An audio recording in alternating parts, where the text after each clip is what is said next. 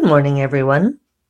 Today is November 2nd, and it's about 9.15.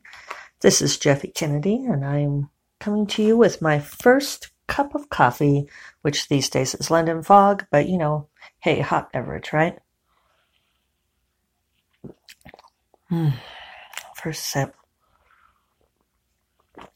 So I apologize for yesterday. It ended up being a weird day so far as recording was concerned. First, it was like in the middle of my praising the new app, uh, which I think I mentioned. See, I may repeat things because I can't remember now which were things I said yesterday, which I ended up just ditching entirely. But Library Addict told me that the recording level is much more consistent. So I really appreciated hearing that. So I was talking about this great new app and it just stopped all of a sudden. It was laying on my lap, you know, showing its levels and chirping away. It doesn't really chirp, but visually chirping. And it stopped. And that was like two minutes in. It was almost as if I had said, because I said something about it, it stopped. I was like. Like, it, I don't know. Did it think I gave it a command? That's the weird thing about these. Now that we're moving into the age of voice activation, you never know exactly what's activating a thing. Uh, also, excuse me. Um, so then I just thought, well, since I was two minutes in, I'd start over. So I just started over. So I started over and I was about nine minutes and 46 seconds into it, uh, which I know because that was where it stopped recording. I paused it to let Isabel in because she was looking at me through the window as if she had been abandoned outside. Oh, yeah, oh, it's all right. I'm kind of keeping an eye on Jackson. I'm trying not to move once I'm ensconced in my office chair so it doesn't make all of that noise. Uh, but so it goes. So I paused it, and though it was paused, it like wouldn't unpause, and I ended up stopping it and saved it. So I recorded another 10 minutes, and I couldn't splice them together. And I didn't want to do a part one and a part two again. So, so those are my travails. Well, and I'm sitting inside because it's cold out, and I can't see Jackson. So I'm gonna have to try this pause again. But I'm only two minutes in, so we'll try it. All right, this time the pause worked. I don't know. It was being funny about the touch screen yesterday. So Jackson is not being good. It was a couple days of being cooped up with rain and snow had him uh, all restless. He didn't even ask to go out for a couple days there, so you know I thought he was all content. But apparently, a couple of days of sleep means for a couple of days of crazy running around the neighborhood, and he jailbroke twice yesterday. For a black and white cat, that's definitely not ideal circumstances for him to be out this time of year. Um, you know, Halloween and Dia de los Muertos, Day of the Dead, All Saints Day. It really is a several days where you have to kind of watch your black kitty cats just in case. So even more than usual. But I'm watching him out the window now as I talk. As the weather gets colder, he'll stop wanting to go out so much. But I think I've said that before, right? So yesterday I ended up sharing a post. Now he's just moving to the next clump of grass. I thought he was making his move. Um, about NaNoWriMo that I apparently had put together back in 2014. I was surprised it was that long ago. Um, but it was about my recommendation for how to go about doing uh, NaNoWriMo, which is National Novel Writing Month, um, where you try to write 50,000 words over the course of a month. And they said it in November, quite some time back. I've talked to the founder about it, and it's kind of funny because he confirmed to me that one of the reasons he picked November was because there's not a lot going on in November, which aggravates me because it's it's such a guy perspective. You know, it, it just made me think of, you know, and sorry guys if you're listening, but you know, it just made me think of how the guys show up for Thanksgiving dinner and hang out and watch the football game and drink beer while the women are all in the kitchen. And I love Thanksgiving and I love cooking the Thanksgiving dinner, but you know, it's a hell of a lot of work. And if you are also responsible for, you know, taking care of family members and you got to make, if you're working, if you're working a full time job, you've got to get the house clean, you've got to get everybody's travel arranged. Uh, you know, making that kind of enormous meal and making it a, a special occasion for everyone, you know, that is not an inconsiderable amount of work. So anyway, it always aggravated me, this whole idea that somehow November is an ideal month for uh, concentrating on your writing because it was a couple of guys who thought of that. But I do think that it's it's a good it's a good thing to do because it helps build the habit of writing, which I know I've been talking about a lot this week, and so it is um, very much in line with how I feel about building a habit of writing. That you pretty much write every day. Um, that you have to write consistently, and that you have to keep going through it. Uh, I saw my friend Kelly Robson post yesterday saying that um, she did NaNoWriMo back in 2005 when she had never written anything. I'm going to have to reposition Jackson here, but you all can come with me. Um, she'd never written anything and didn't believe, you know, didn't know if she could. She'd been married to another writer for many years, uh, but she hadn't written. And so she did NaNoWriMo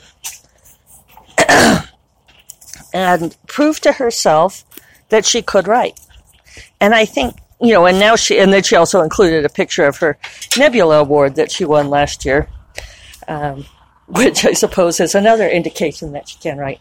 There are all sorts of indications. There's, uh, awards are a nice one, nice validation.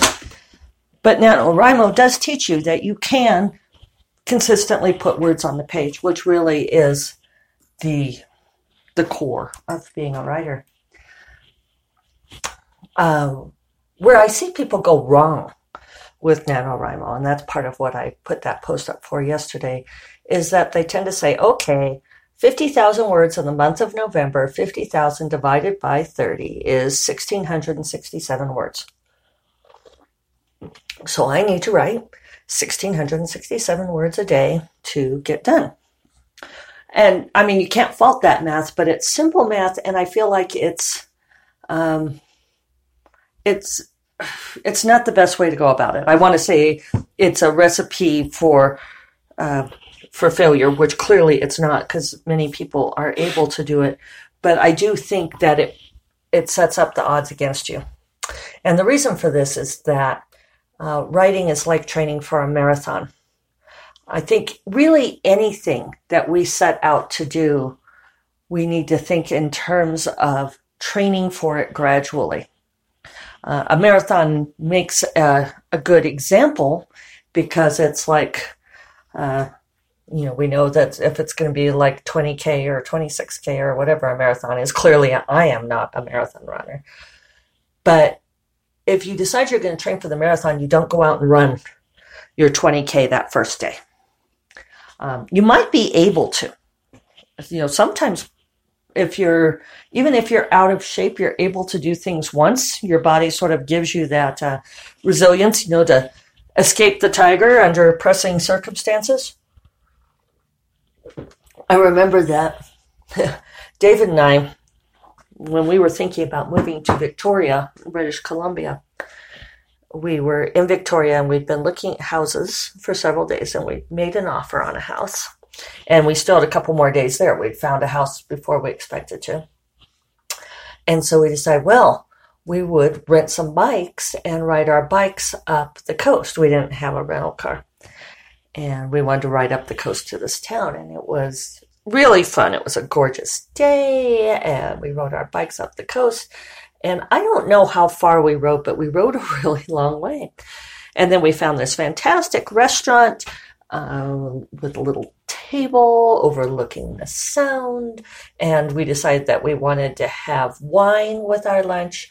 So we, you know, thought, okay, well, we will take the bus back. We'd known that we could take our bikes on the bus back. This is days before Uber. Um, I'm sure you could order an Uber with a bike rack, right? I wonder. So, you know, we're like, oh, well, we can have wine. And so it was, all I can say is it was a really good thing that we decided not to bike back. So we decided to have wine because the next day we were both so incredibly stove up. We had been so out of shape for that kind of long distance bicycling that, you know, we were kind of tired doing it, but the next day we could barely move. And for a couple days after that, we were completely wiped out. So, to me, the moral of this tale is is that you can do it on that first day, but you pay a price. And I've certainly noticed that with my own writing that um, I can do, you know, like a, I, I have before, I've done like a 10, 11,000 word day when I really needed to.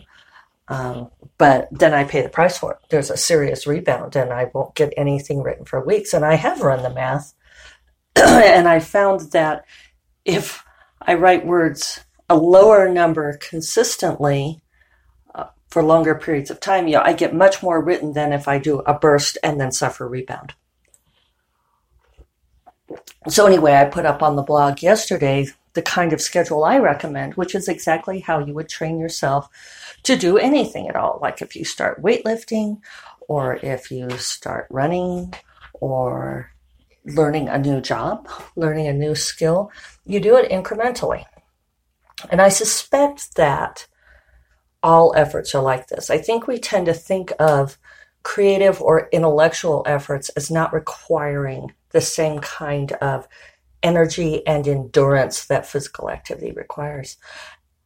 And I think that that's not true. I think they do require very, very similar um, mechanics there of energy and endurance. So, what I recommend for NaNoWriMo is to start out writing like 200 words the first day and then adding 100 words, do 300, 400. You can double at the lower numbers. But I put the formula on my blog. Um, at the end, you're writing somewhere around 2,200 words a day, uh, which is obviously more than the 1667. But by then, it's much easier because you you've built up the endurance, you've built up that flow and that habit, and you're able to do more. Um, certainly, for me, when I have been doing a lot of editing or piecework, like I've been doing the last couple of weeks, once I start seriously drafting again and I try and I work my way up to 4,000 words a day, that is absolutely what I do is work my way up to it. I, I, I won't get 4,000 that first day. I might get 2,000. And then I just keep trying to increase it every day. And then once I'm there, once I'm at the 4,000 words a day, I can sustain it. And every once in a while I have a bad day. And I think you have to allow yourself that um, because that's part of training too, right? Uh, when I was in graduate school, when I was getting my PhD in neurophysiology back in the day, one of the other guys in the uh, physiology department was working on exercise physiology. And he worked particularly with Olympic athletes down at the Colorado Springs Olympic Training Center on overtraining syndrome. And that's really fascinating stuff because there's a very definite effect where these athletes who are training for the Olympics, um, or it happens for other sporting events, but definitely is true of the Olympics because those tend to be the young athletes who are, you know, really, you know, going for the gold. So these are very intensely dedicated people, right? Um, they want to train and train to optimize um, that they'll be at their peak performance for the Olympics, right? Most of us can't be at peak performance all the time, right? That's why we call it peak performance and not plateau performance. uh, and what would happen is that a lot of these athletes would overtrain. They would keep working towards their peak performance and then they would start slacking or start not slacking but falling off. Uh, the runners would start running more slowly, and the weightlifters would not be able to lift so much, and so on and so forth. And it was a very, um, it is a very definite syndrome and something that plagues a lot of professional athletes because obviously they want to bring their peak performance to the game, not peak three weeks before the Olympics and then be at like 90%. So, one of the things that he found out was that um, that you have to have breaks, that you have to have down days, that you can't just be push, push, pushing all the time, which we kind of know, but it's always good to have, I don't know, sort of empirical evidence that that's true. You need to, um, yeah, I want to write down, I have to write down the word empirical because I was looking for that when I was writing yesterday and I couldn't think of it. I knew I knew what it was for this uh, collaboration that I'm doing for Twin Star. My heroine, excuse me, my heroine is a scientist, and I'm having to bring some of my scientist brain back up again, which I haven't used in a long time. I'm going to have to start reading some stuff for her, I think. So, anyway, um, oh, so I don't, don't have that much time left. Um, shows what happens when I uh, actually know what I'm going to talk about. So, that's my advice for doing NaNoWriMo. And then the rest I want to talk about is why I don't do NaNoWriMo. And there's a few reasons for this. Um, one is because I think NaNoWriMo is really good for building a writing habit, and I already have a good writing habit. I write 40 to 60,000 words each month, and I don't need to monkey with my process. I don't need to change that. Um, a lot of people ask me if I'll do NaNoWriMo and they'll want me to be on their teams. And, and when I tell them this, they're like, yeah, we know you do that. That's why we want you on our team so that you can help us win. And that brings me to the other part that I don't like about NaNoWriMo is the competition. I feel like competition is really not good for us. And I know that that's a core part of our culture, that we're supposed to be uh, you know, competition brings out the best in us, you know, like the Olympics and so forth. Um, but I don't think competition really does bring out the best in us. I think that in order to compete with someone, you have to compare. And I think comparing with other people is wrong uh, because we all do things differently especially in a creative process. But I think it's true of all things in life. We are all on our own paths and we all do things our own way.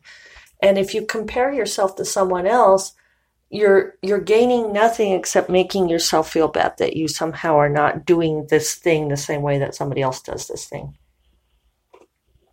And of course you don't because you're not them and they're not you. Uh, I think that competition leads to unhappiness. And I make a lot of choices for happiness. Um, and I had this, I, I shared this with someone else in the Cephalor chat room the other day. I have this on my desk. It's a quote from Georgia O'Keeffe on a little magnet that my friend Margaret bought for me when she was here visiting. Got it at the Georgia O'Keeffe Museum up at Abiquiu. And she said, If you can believe in what you are and keep to your line, that is the most one can do with life. If you can believe in what you are and keep to that line, that is the most one can do with life. And I think that's really important. I think that you have to find out who you are, believe in that, and then keep to it. And competing with other people um, doesn't do that. Uh, what that does is you're you're looking at their line. You're not believing in who you are. You're believing in who they are and trying to somehow mimic or beat them at what they're doing. So do NaNoWriMo if you're looking to build a writing habit. It's great for building a writing habit. Uh, but I wouldn't worry about winning. I don't think that, uh, you know, it always bemuses me when people say, I won NaNoWriMo. And I know that's how they phrase it in the, the program. And it means that you achieved your goal. I would frame it instead that way. Achieved my word count goal. That's how I look at it. And it's all about my goal and what I'm trying to write and my line and what I'm keeping to. So that's why I don't do Nano, NaNoWriMo. Um, but I hope that you, those of you who are doing it, will find inspiration in doing it, that you will build great writing habits, and that you come out with some good stuff. So, thank you all for joining me today for my first cup of coffee. And I hope you all have a wonderful Friday and a fantastic weekend. If you haven't voted already, I did. I voted yesterday afternoon. Uh, please get out and vote. And we're going to set the clocks back and be on real time. I feel like this is a, a watershed moment. We're going to move into some good stuff now. So you all take care, and I will talk to you on Monday. Bye bye.